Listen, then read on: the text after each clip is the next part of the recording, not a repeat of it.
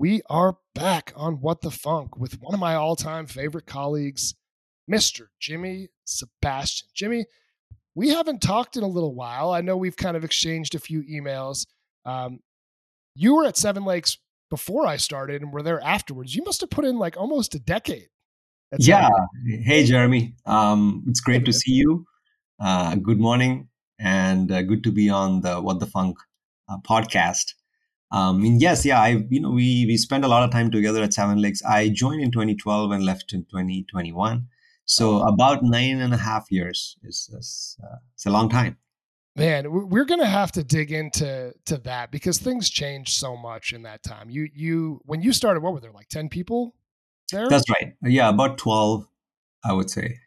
And you and, were uh, instrumental in in bringing me on in my first interview process. You were always really skeptical of salespeople, which I appreciate. So I think I did enough to win you over. But uh, in in the early days there, you and I actually spent a lot of time together. You were you were customer facing. I think you did a lot of the internal management um, but we're also very good in front of customers. You picked up oil and gas very quickly. So those were some of my kind of favorite days in my Seven Lakes experience was getting on the road with you, doing work with you, burning the midnight oil for sure. And then I think as the company grew a little bit, you know, you actually started having more defined roles, right? You, you sort of stepped into a chief product officer role. I was kind of heading up sales, individual contributor on the the sales side. And then since then, you you've been at Albertsons and doing some sort of executive level um, uh, analytics work. But I want to go way way before that. Like, mm-hmm.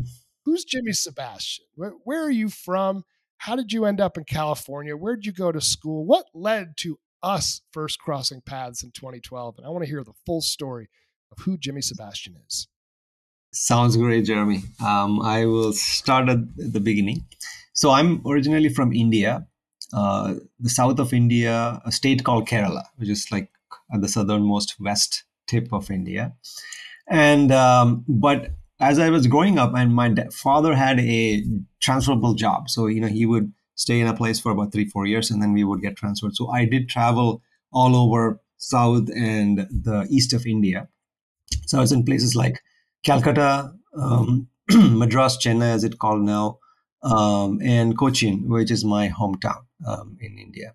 Yeah. And um, as I grew up, uh, you know, in metros, I did get a good understanding of the diversity of India, and went to school. Uh, so finished high school and then went to my um, engineering degree at IIT Madras, which is one of the premier yep. institutes um, in India uh, for engineering and then where I met a bunch of great people and you know still connected to them and uh, it's been great. Uh, and actually, the the peer group is a is a really great part of um, what the college life is all about.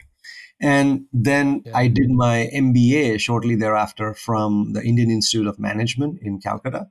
Um, and then from there on, I decided that you know as I was looking at majors or areas to go into, I decided that um, you know whether it was a choice between finance or information technology, for example.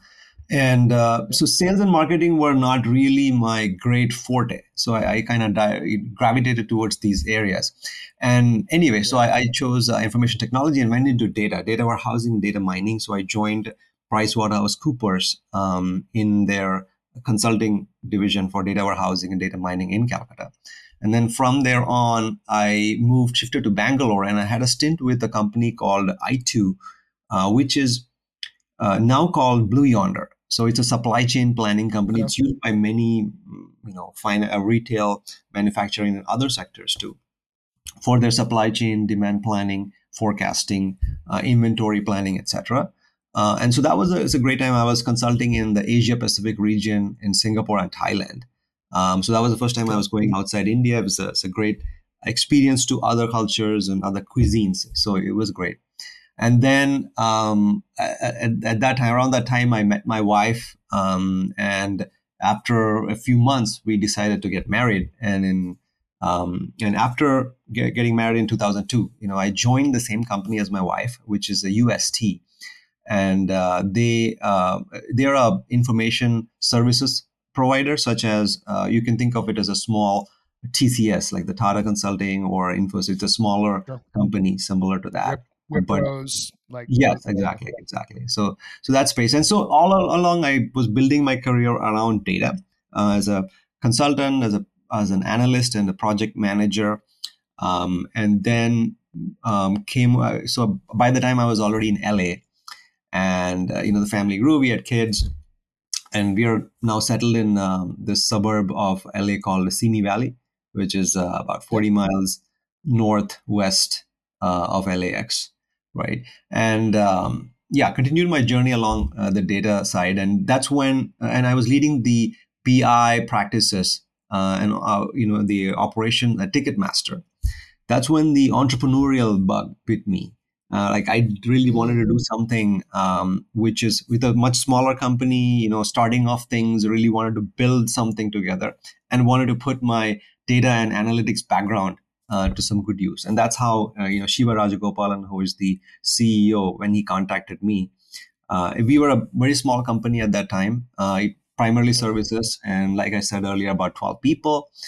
Uh, and uh, I joined, and I you know but i didn't join thinking that i will continue the consulting business i wanted to build a products company so my intention was always to come in and build the products company so after we um, you know when we were there we had a few clients which was um, you know bill barrett uh, in denver you know at that time that the company was one of our customers um, oh, yeah. Um, and we had a couple of customers in houston as well um, right and um, then uh, as the company grew uh, in about 2015, we uh, I said like the, the organic growth of the company, and I think at that time is when you joined. So I, I forget which yeah. year you joined, Jeremy. Um, maybe it was 2013. 2013. Yes, that's yeah, right. So after a while, we you know Shiva was like doing all the sales, and I said that's not really sustainable, and he also felt that right. We needed uh, we needed somebody to have the sales focus, right? So that's how we you know you, you joined, and I I don't know if you had that impression, but I didn't have anything uh, or skeptical about salespeople. I was quite happy to bring somebody focused because, um, you know, then Shiva can focus on other areas. I mean, he he needed the bandwidth, uh, but we did. Um, I think we did work together, or uh, maybe in the interview process, I was like really probing, but I, I forget. I don't remember any of that those conversations. But no, what I, do, I, I think yeah, I, I so there's there's so much going on here that I, I have yeah. to rewind a little bit. I, I don't think that I think that so what Seven Lakes was doing was not new for you because you'd been in the data reporting and analytics space outside of oil and gas and saw how transferable it was. For me and really any salesperson coming in, it was sort of revolutionary. All of the reporting and integration at that point was was point to point. That sort of spaghetti architecture, da- data mm-hmm. management, and data warehousing was was a little bit of a foreign concept outside of really just the majors in oil and gas. So it wasn't just a, um, you know, definitely wasn't a product sale, right? It was a very consultative sale yes. that resulted in a services engagement, and I do think it took a level of not product pushing, right? Like very consultative um, very proactive. Uh, and it went really well. I mean, 2013 was kind of the first year for me culturally. It was it was a little bit different, right? Like I was the only white guy in the company. Everywhere else that I'd worked before that, everybody was a white guy, especially in uh-huh. oil and gas. Besides maybe a few of the developers in the back office, you'd have some some diversity. But for me, um, Seven Lakes was really eye opening to uh, a. It was a lot of um, first generation people in the US like yourself that mm-hmm. really had a tireless work ethic and a real passion to succeed. And and at a small company, that can be a blessing and a curse. A blessing because you can scale very fast. One employee could be equal to 1.5 employees at, at competitive organizations. But at the same time, because it's such a small company, you bring in a, a Hari Dutt or you bring in a Shrivan or, or a Simone. Where, where can they go? right? There's only so much of a ceiling where you can grow within a small organization that you basically have to sort of hire yourself, promote yourself by creating a new product line, right? Exactly. Or or a different exactly. area or discipline. And and I think a lot of people followed your lead on that because I saw you hands on um, creating certain products. But go let's go back to moving to the US. So so you mm-hmm. you were in you were in Calcutta, right? You were doing a little bit of work in in Thailand. So how and and why Los Angeles? Like did you move over there for work? Did you get a work visa? Like, how did this all work out? Where all of a sudden you wake up one day and you're you're living in Simi Valley outside of LA? Yeah, yeah. Um, interesting question. So the I did agree. Uh, you know, my always had the idea of uh, coming over to the U.S. Um, you know, even as a, I was working in India, and um, originally, actually, I was recruited to i2 or um, the supply chain company to be placed in Dallas, um, right? So I was kind of set on coming over here, and uh, that's when the dot com bubble burst, or the, the aftermath of the dot com bubble bursting, led to a lot of like retrenchments and uh, all of you know a tough situation as far as recruiting is concerned in the U.S. Right, so the company was not able to get me to the US. And so then that's where I started, ended up exploring the APAC region, right? But um, since I had that in mind, so the next the next opportunity I got with UST, so they had uh, big offices, and uh, we were consulting, doing a lot of analytics consulting for Anthem Blue Cross, which is the health insurer. Okay. Um, at that time, it was called sure. WellPoint, right? So then that's how we um, came over to the US. And uh, also the uh, icing on the cake was that my wife and I were in the same location. Usually, when you know working couples come over um, from India. Uh, because of the work situation, one may be in one city and then the other person is in a different city, and then you have to do a lot of traveling, right? And so this was really convenient and fortunate for us uh, that we were both in LA and the, you know the customer base or the, the client base and the number of projects here were many so then we could work on it and so you know we both came here working in different departments for Anthem Blue Cross or consulting for Anthem Blue Cross while being part of UST. So that was the that was the story behind coming over. Uh, and initially, when we uh, because of the client location being here, we we came to a place called Woodland Hills, which is in the San Fernando Valley. It's like about 30 minutes from where, where I'm right now. And after a while, as the family grew, I decided to move to a little bit of a less urban or quieter place uh, called Simi Valley. And that's where we are. Yeah, it, it's very nice out there. My, my first exposure to uh, Thousand Oaks, Westlake Village, Simi Valley was when I was interviewing with Seven Lakes. And, and I remember sitting in traffic, of course, I think on the, the 101 or the, the whatever the the five or the 405, one of those highways yeah. where you're just sitting. Yeah, 405 is the worst freeway in the, in, in the world or in the US. it's, it's so so bad. But I remember thinking this could be kind of nice, like uh, working. You know, I'm I'm always going on business trips to the oil cities, so mm-hmm. I think I live in the best one with with Denver being being that. But then, you know, you've got Houston, you've got some Calgary, you've got Oklahoma. Those places are fine, but it's like, oh, you know what? Now I can sprinkle in some Los Angeles into this. You know, maybe maybe go down to Hollywood for an afternoon, maybe um, take one of the canyon roads and and go down to uh, Malibu and stick my yeah. feet in the sand on a business trip. Like th- this seems kind of cool. So that was that was pretty fun for me, and and I think you also get exposed to a um, a different talent pool just in in such a large city. Um, but you you're still there. You still live there. And in 2012, right? So did you know Shiva before this? I mean, there's a billion people in India or whatever. I'm guessing. Yeah, it's it's funny how you. Um, uh, it's it's an interesting point and actually a very coincidental thing. So Shiva contacted me over LinkedIn, right? So he was, um, as you were mentioning, he was looking for talent in the region and analytics talent, and then he just found me on LinkedIn, um, he was going by maybe uh, looking at the my educational background you know so okay somebody from iit he already knows that they have gone through a certain level of rigor in terms of their academics and uh, you know abilities right so that's probably how he found me or uh, he found me through linkedin and uh, as we uh, you know and it turned out he and later as we started talking it turned out that he and i had gone to the same um, middle schools. Uh, he and I, my, my dad and his dad knew each other. The fa- you know the families knew each other, but I had not met his his parents right at that time. But families knew each other, uh, and uh, we also lived, or the families also lived back in India, uh, not far from each other. Uh, and so after while we were in school together, we were not in the same year, and I, I had moved on and to you know to go to a different city, but he was still there and so we, our paths didn't really cross when we were in school or, or in elementary middle school and high school.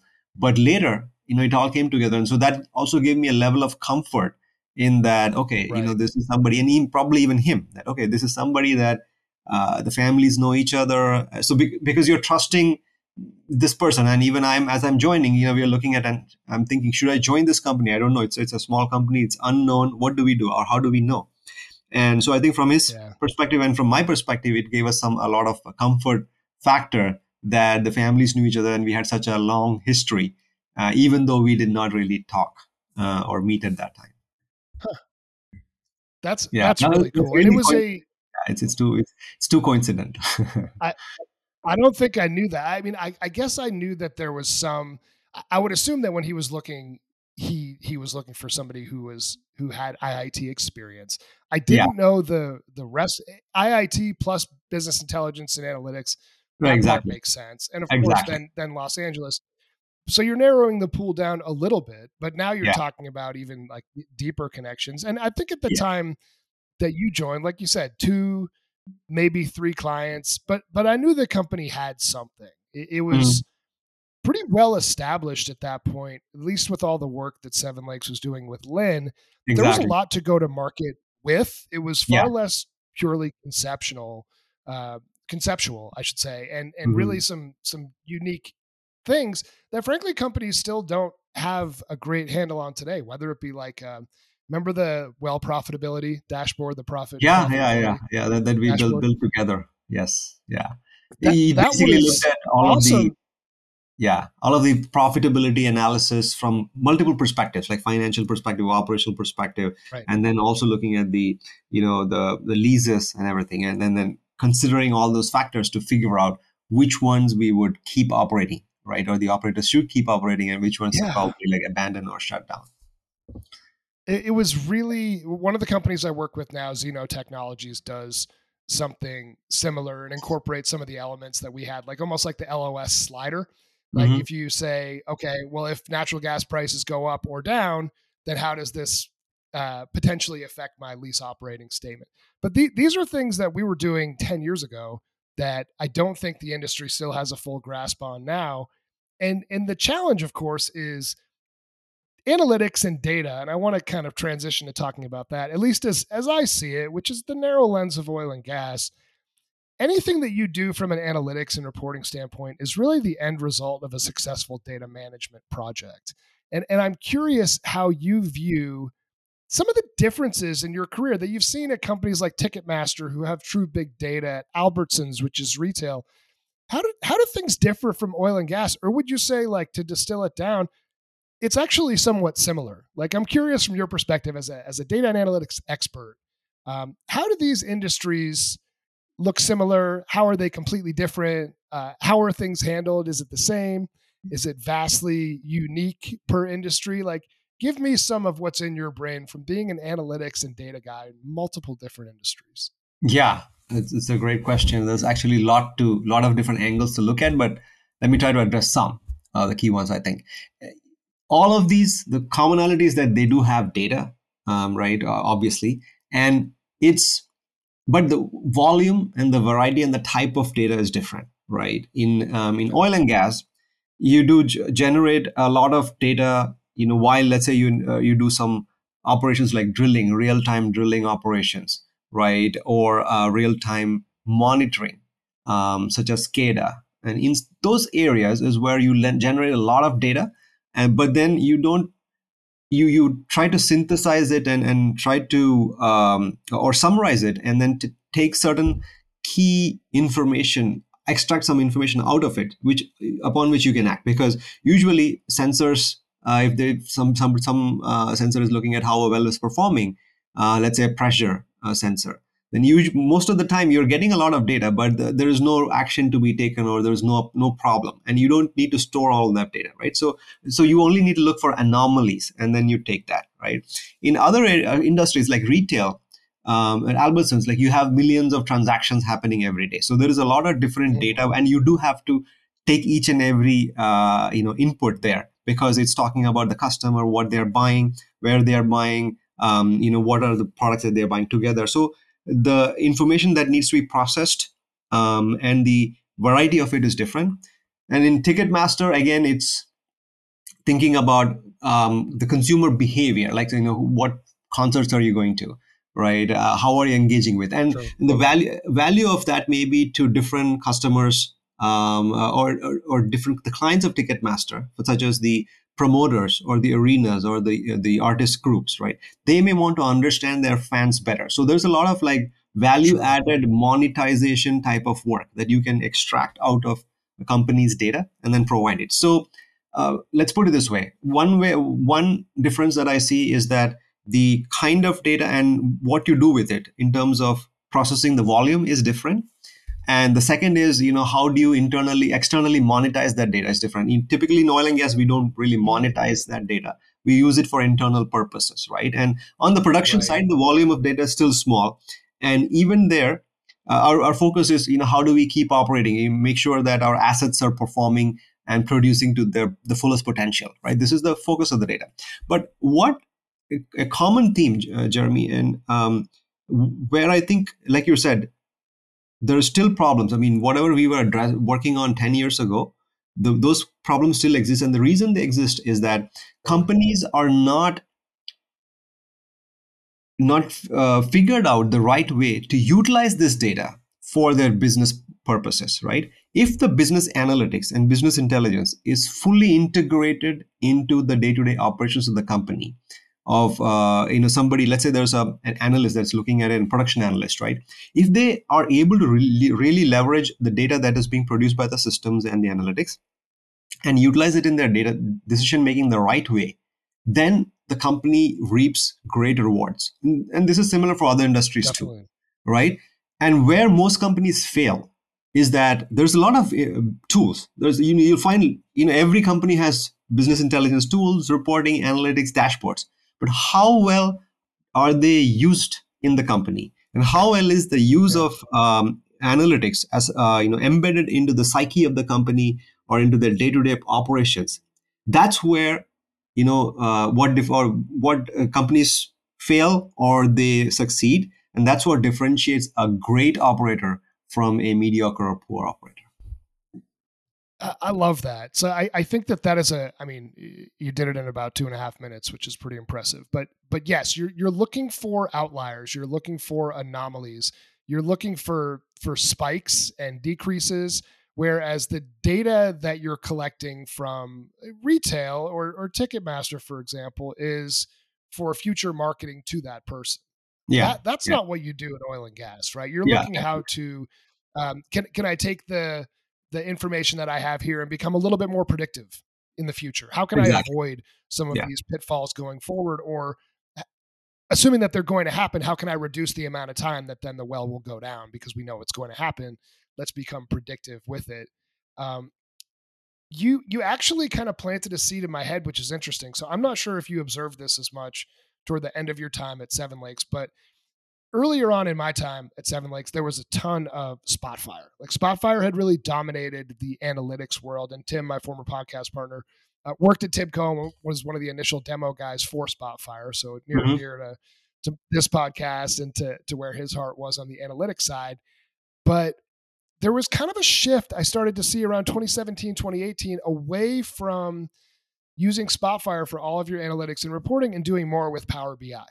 And mm-hmm. my thought was that was probably because it was just cheaper. Um, and then maybe in some ways it was easier for the back office, the accountants, the finance people, some of the engineers to digest that information in a more simplistic platform like Power BI. But sort of listening to what you said, I almost wonder if there's a lack of confidence or or comfort in the data itself that the end user of that data is saying, well, why do I need a really expensive analytics platform if I don't fully trust or view the data as the source of truth? Right. Yeah. And I think this all sort of brings it back to, and you were big on this too, and part of why Seven Lakes went down this whole path of the, uh, you know, I forget what it was called, but the, uh, well, the the master data management project, which was sort mm-hmm. of like c- clients started asking about that, but that's really where it all starts for a company that has 5,000 wells, right? And, and, then you have various different source systems, none of whom who talk to each other, and then different people in the office living in silos not talking to each other. it becomes very difficult to reconcile all of your data and trust the data across the organization.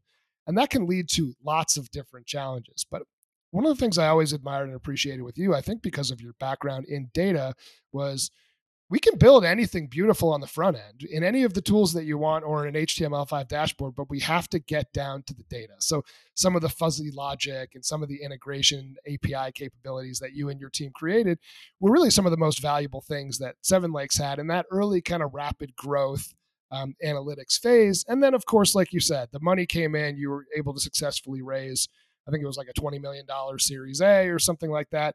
And yes. push forward into actually productizing some of the things. So, talk to me a little bit about the journey of you're running like a consulting services organization. Money comes in. Now we want SaaS revenue. We don't care as much about the consulting revenue. What then was your focus and your pivot to kind of like take a what had become like a pretty decent sized company at that point from being a consulting firm to now being a products company? Like what were some of the things that were challenging that you enjoyed about that? And how did that kind of fundamentally change the, the organization that you were running going from services to, to product centric? Right. So um, as we were going through this journey of equipping companies with analytics right like linn energy like bill barrett like concho and others what we found jeremy and, and in many cases we discovered it together you and i as we would talk to customers is that you know the the root cause is that there is no data or there's poor data capture or there's a data quality problem right? Because garbage in garbage out as the cliche goes right? So if there was a beautiful Spotfire dashboard but there was no uh, uh, uh, you know source data system which was like good and the source systems were not talking to each other or cross referenced so then the reports and dashboards that you know people spend millions on were not very useful right? And that's where analytics was failing, right? And so the, as we discovered these problems, in some cases we discovered that uh, they needed a source system for data capture. In some some other uh, cases, we discovered they needed a master data management system. They need integration tools. They need data quality tools, and using and, and in some cases they also needed workflow tools for people to collaborate. Right, like so during a pre-spud planning process, they needed to collaborate. They, you know, it's some of that data was being generated there you know tracking permits right? Tracking uh, keeping track of all the checklists uh, that that are needed for pre-spud planning.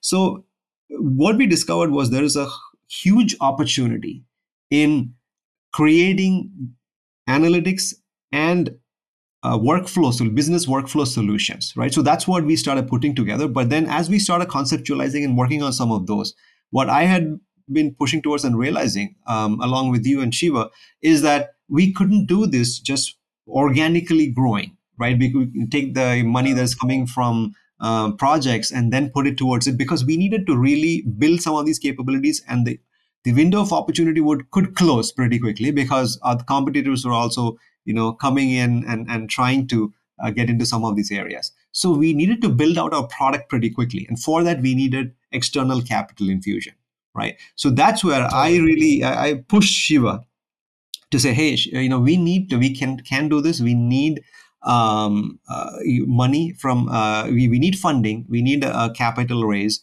and we need to also build out our team, right? In terms of the um, having more focused revenue generation, more focused marketing, you know, uh, HR and yeah. finance together as we put together our team. And we also need to grow beyond the US to have development centers in other places like India right? And yes. so for all, all yes. of this this could not be handled with uh, just the money coming in from services. And so that's where we went out into the market looking for partners uh, private equity and uh, venture capital type of partners to raise that money in order that we address these business and market opportunities pretty quickly right? And build out all of these product lines. And, and really um, made a pretty significant impact in doing so. The, the concept of you know Seven Lakes to me at its core was always sort of a uh, a company that started with the data. Like mm-hmm. some of the most beautiful and aesthetically pleasing visuals, whether it be what FDG was, which then became Join, um, with with some of the dashboards, even with things like AFE workflow, which were more sort of user intensive as opposed to looking beautiful, but still look and feel was very comfortable. The the UX that Seven Lakes put forward was awesome, but to me, at its core, Seven Lakes really understood the data uh, that mattered to people. And I think a lot of credit goes to you and, and your team for placing such an emphasis on that. But it was it was really like the shift I thought was was pretty fascinating because there had been products built. Like FDG was there, but it was really sort of like, okay, the first step is instead of just going out in the field and sending your lease operators out and keying things in by on a computer, we're actually going to give you an iPad to do that with. Right. And that was like a revolutionary concept 10 years ago, believe it or not. And then it was, okay, well, we can automatically pull in your SCADA data and it's going to come in in a different color. Right. Okay, that's cool. And then it was, we're actually going to help you operate and route by exception. That was a big step, right? It, it's taking whatever data you had and then starting to Uberize the oil field, make recommendations of where you can go and where you should go and what makes sense. And instead of just driving in the same route every single day, let's actually be a little bit more responsive to what's happening in the field and then route people appropriately. And I think something you, you probably haven't seen this as much, but there's a, a big emphasis now on on emissions, right? So one mm-hmm. of my clients called Earthview, really fascinating company, young CEO. Uh, I, I, see them poised for significant growth or, or really being able to do whatever they want, but they put like methane emissions sensors on every pad. So you put like mm-hmm. four of these sensors on each pad, and and they're they're trying to shift the paradigm in the same way that we did with operating by exception. It's right now, there's basically a fire truck that oil and gas companies are driving around in the field looking to put out a fire. They're looking for smoke and then trying to react to it. And this is basically like, well, wouldn't it make sense if we put like smoke alarms in the field so that instead yeah. of just having to drive around in a square, you can actually kind of route that fire truck directly to where it needs to go? and companies are quickly coming along to this and i think that's a that's an industry that's poised for growth and even the reporting um, whether it be to federal or internal or investor centric from an emissions analytics standpoint has a lot of legs to it and a lot of room to grow but but i think back on that time and it established a really important baseline for me from okay let's capture the data and now let's actually be a little bit more predictive and responsive to the data that we're seeing. Yes. And that yes. to me was just fundamentally cool. I don't see every company doing that. And my theory on that is I don't think that they necessarily know how to use that data. Mm-hmm. How were you able to come up with these algorithms and, and kind of thoughts in the background to take so much of this data and then start to Uberize or become predictive with it in the field. Was that from experience that you and Sachin and Hari and others had had? Or was that just kind of fundamental to you for, okay, we have the data, now what do we do with it? Yeah.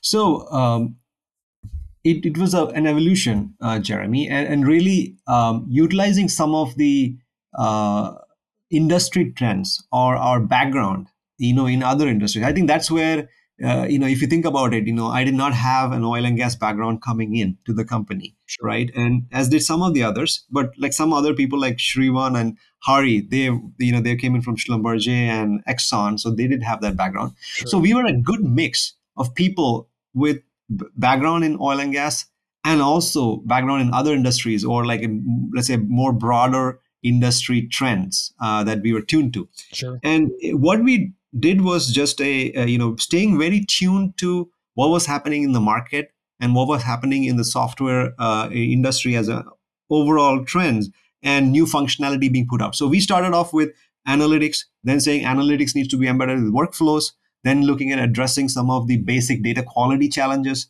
right and then with ftg looking at okay now this data needs to be captured you know it's it's that there is an issue in the data capture the um, what do you call it the grease sheets were getting smudged, right? And that information was not coming in correctly. So that's where how can we provide uh, an automated interface or, or a, a user friendly interface um, to uh, pumpers, right, and field technicians so they can capture some of this data. And then the evolution was now yeah. we have. Uh, you know, we can integrate and bring in data from SCADA, like you said. So, you know, going from manual input to bringing in SCADA data, and then we were the next step we were looking at was how can we read sensors um, and get that data through NFC, right? So that it gets integrated. So at every point in time, what we looked at was looking at all of the latest technology. Uh, and I think Shiva was also a, a big on this. And, you know, it was, it was great that we were lock in step on that. That we were looking at, okay, what was Amazon doing? What was Google doing? right? And these are not companies in the oil and gas space. And what new technologies are they putting it out? And then how can we leverage some of that in our products, right? And so yeah. having that broader view and um, you know uh, experience outside of uh, oil and gas also helped in bringing these new technologies and continuously evolving our product. And then thinking of once we have NFC, um, then we think of how do we integrate um, our production planning and then look at predictive. You know, by that time, I think uh, about 2016 and 17 onwards, we had uh, machine learning and predictive analytics yeah. becoming really big. Yep. And but yes.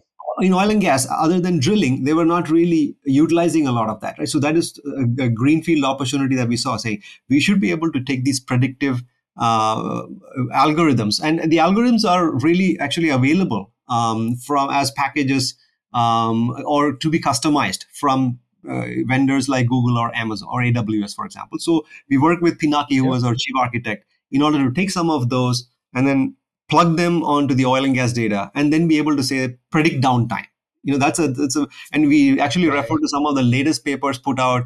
Um, you know, from USC and other universities by you know petroleum engineering researchers on you know what should some of these parameters be for predictive analytics. So we were really doing some cutting edge stuff in terms of reading those papers and and looking at those algorithms and then trying to code them into a product so so it was like a good mix of external technology keeping up with the latest research and then always looking out for the customer and creating a product which was at the cutting edge and and this is where that uh, our even our smaller customers could leverage some of this latest technology even though they did not have a huge budget like an exxon or a chevron yes yeah and it in some ways it leveled the playing field just yes. even having that level of reporting. One of the things I think that Seven Lakes did really well from a, an innovation side of things is you field a request from a customer to build something and, and you mm-hmm. build it. But in the process of building it, you also start to understand their business and the industry a little bit more, and then come with a recommendation for a phase two, right? Of, well, now we've built your report but you want to yeah. know what you can do with this report you can do this and and i think yeah. that's where the disruption and and innovation starts to to take place um curious from from your standpoint like you so you've been out of you were in oil and gas for almost 10 years mm-hmm. now you're you're out you've been in kind of the retail space what do you think lies ahead for you? Do, you? do you think that you may end up back in oil and gas on the analytics side? Do you plan to start your own consulting firm? You think you'll continue in retail?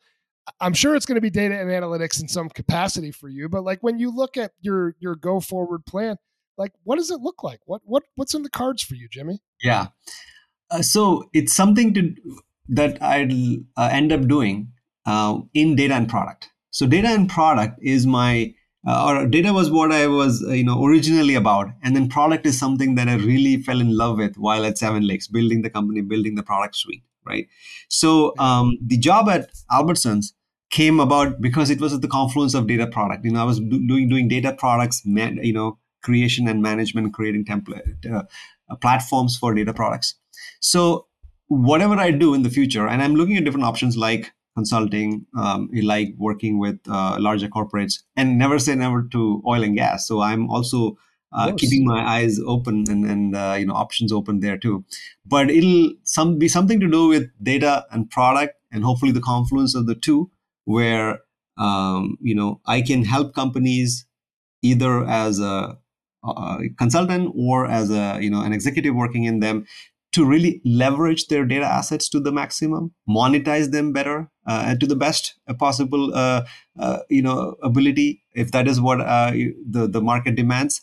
But also i'm all about building simple intuitive products and and this is something that you know we both you know with your help and with others you know we honed over at seven lakes where we were trying to build very complex technology but present a simple interface to the customer so that it was easily adopted and that's what actually differentiated our products from some of our competitors that how easily could people uh, with almost zero training adopt these products and really learn them on the go right so so I'm about building simple, intuitive products that help companies leverage their data to the maximum.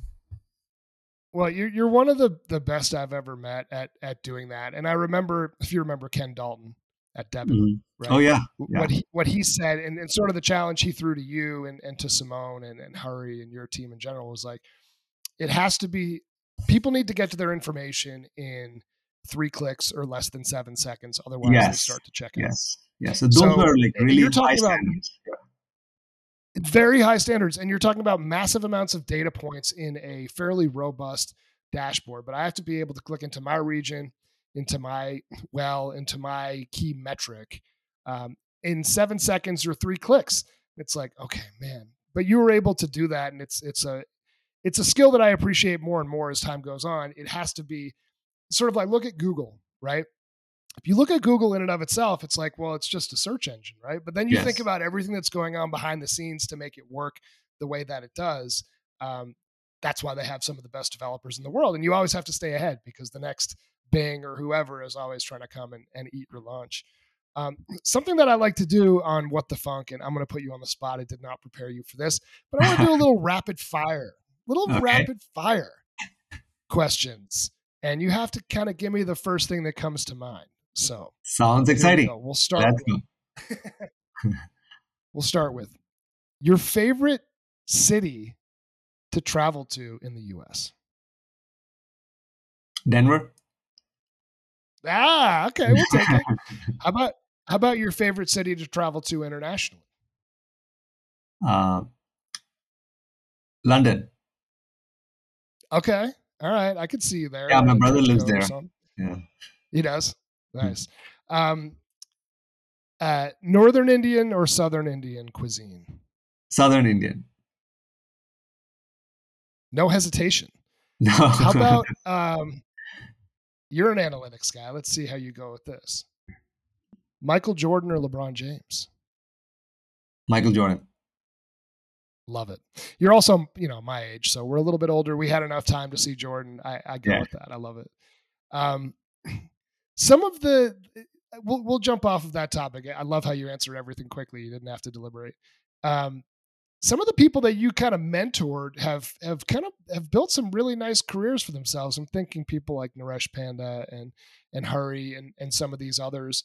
Um, talk about what it was like to to mentor some very skill hard skilled hard charging resources to balance. I know where you want to get to, but I still need to keep you focused today that's kind of a management hack that I think is really important because Seven Lakes had immensely talented, hardworking people.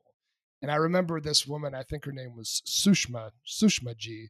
She mm. said to Shiva at one point, we were in a meeting with her, she said, You got to be careful because all these IIT guys, they want to run their own company too.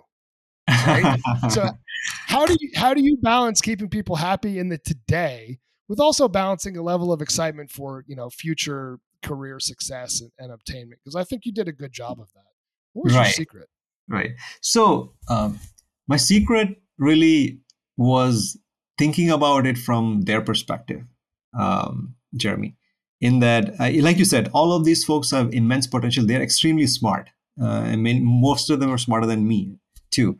Um, so I, and they have like all of this raw talent and raw energy but they were a little unpolished. Uh, or they, they could do a little bit of polishing right? I mean not, not that they were bad or anything but they could uh, like a diamond shines really shines when you polish it right? So that's that's how i think about it. They're really really superbly talented. And as you can see many of them are in google and meta and all of these other top tech companies as well. You know some of them gotten out amazon, of amazon Wal- exactly, walmart amazon. right? Exactly exactly yeah. exactly. So and you know, I like to think that the what I did with them while I was um, working, while we were working together, you know, kind of guiding them along um, as they were doing engagement management or pre-sales um, or implementations, right? Uh, hopefully, you know, led to some of that or helped shape their careers. But what I really did think was, um, what could I offer to these resources uh, from my experience, right? That would help them grow because I knew that they were not going to be sticking with Seven Lakes uh, forever, right? But uh, sure. you know, when exactly, I mean, uh, uh, well, they would come in and they would build a product and they would lead that product, but after a while, their ambitions could grow, right? And it's never uh, in anybody's interest to kind of limit those ambitions, right? And and say anything. So my point was, have them uh, you know give it's, it's a give and take so i invested into them in terms of whatever i knew of how how you would do client management right? Uh, customer expectations management really uh, you know figuring out getting to the some of the principles leadership principles like uh, action for uh, you know a bias for action uh, really digging deeper taking ownership trying to do more with less right? Managing customer expectations but keeping customers interests always in mind so some of these leadership principles is what i inculcated in them. And then um, the, the rest was up to them. So they learned they internalized it and then they grew. And at some point they said well okay you know it's time to move on. But um, you know in that time they so they were really good and we have kept in touch after too. In that you know i, I felt like i gave them something um, me and you and shiva and everybody it's not just me the, the only person mentoring them right but all of them learned something from us and i learned something from them in terms of okay how do you manage such talent right and it's always a learning so that's what i took away from all of that empathetic leadership, right? And then also coaching to the level of these people are in, in many cases like Mensa level geniuses, but being mm-hmm. able to actually channel that focus and capability while maintaining professionalism and and not having a level of of arrogance is important. And I, I give you a lot of kudos for that. Um, th- those were fun times, man. I, I, think back very fondly to those kind of early days at Seven Lakes. You, you know when you're building something special. Um, and I would say, if anything, my only regret is in some ways the company grew like too fast. There was a mm-hmm. massive amount of demand, and it's yeah. just really hard to keep to keep up with that. Where you feel like everything you're doing is like a week behind.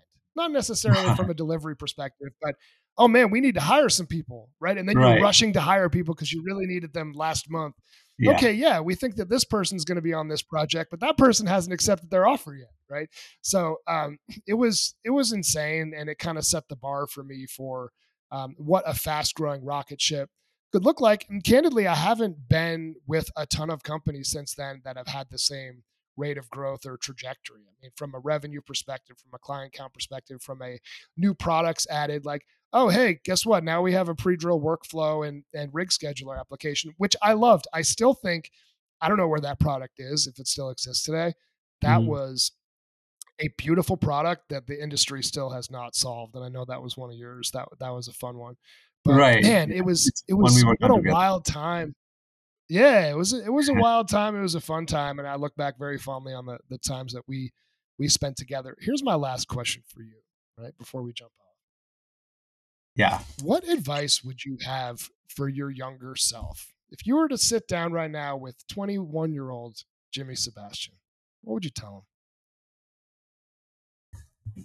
What I would say is um, the the world is full of opportunities, right? And you can, you know, you don't have to worry too much about which path you would choose, right?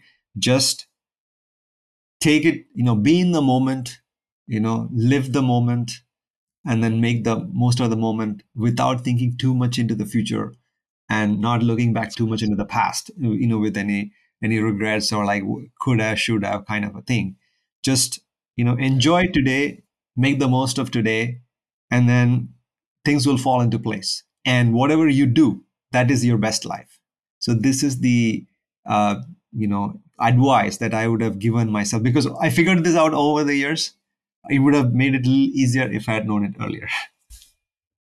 Yeah, I, I, I think that's good. It's it's that's wise, and this is why we called you Jimmy G. you, were, you were a uh, had wisdom at a very young age. Jimmy, wh- where can people find you on on LinkedIn or websites or any of that stuff? Yeah, so they can. Uh, the easiest way to reach me um, is through LinkedIn. Um, I, I mean, I frequently check my LinkedIn and my messages or my email address. I don't have a personal website. My email address is jimmy.sebastian at gmail.com. Uh, or you can find me on LinkedIn um, and uh, just you know connect with me. Looking forward to connecting with um, everybody, all of your audience too.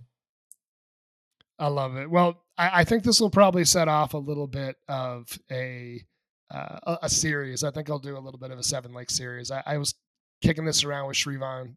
I think I'm going to have him come on um, well, you know, I think Somya, once she's kind of more established in where her business is at, I don't know what she was doing. I heard he's running like a real estate tech company right now. So I'll have to reach out to him and, and figure that out. But mm-hmm. um, those were fun times, Jimmy. You were emblematic a lot of of a lot of the rapid growth, success, and and effort, and uh, you should be proud of that. And uh, it was really fun having you on today, my man. Thank you. Thank you so much, Jeremy. It was like a pleasure uh, being here. And also, yeah, I was just thinking about it. We were having so much fun, and time flew. We didn't realize it. So thank you for all the good times, and thank you for having me on the podcast.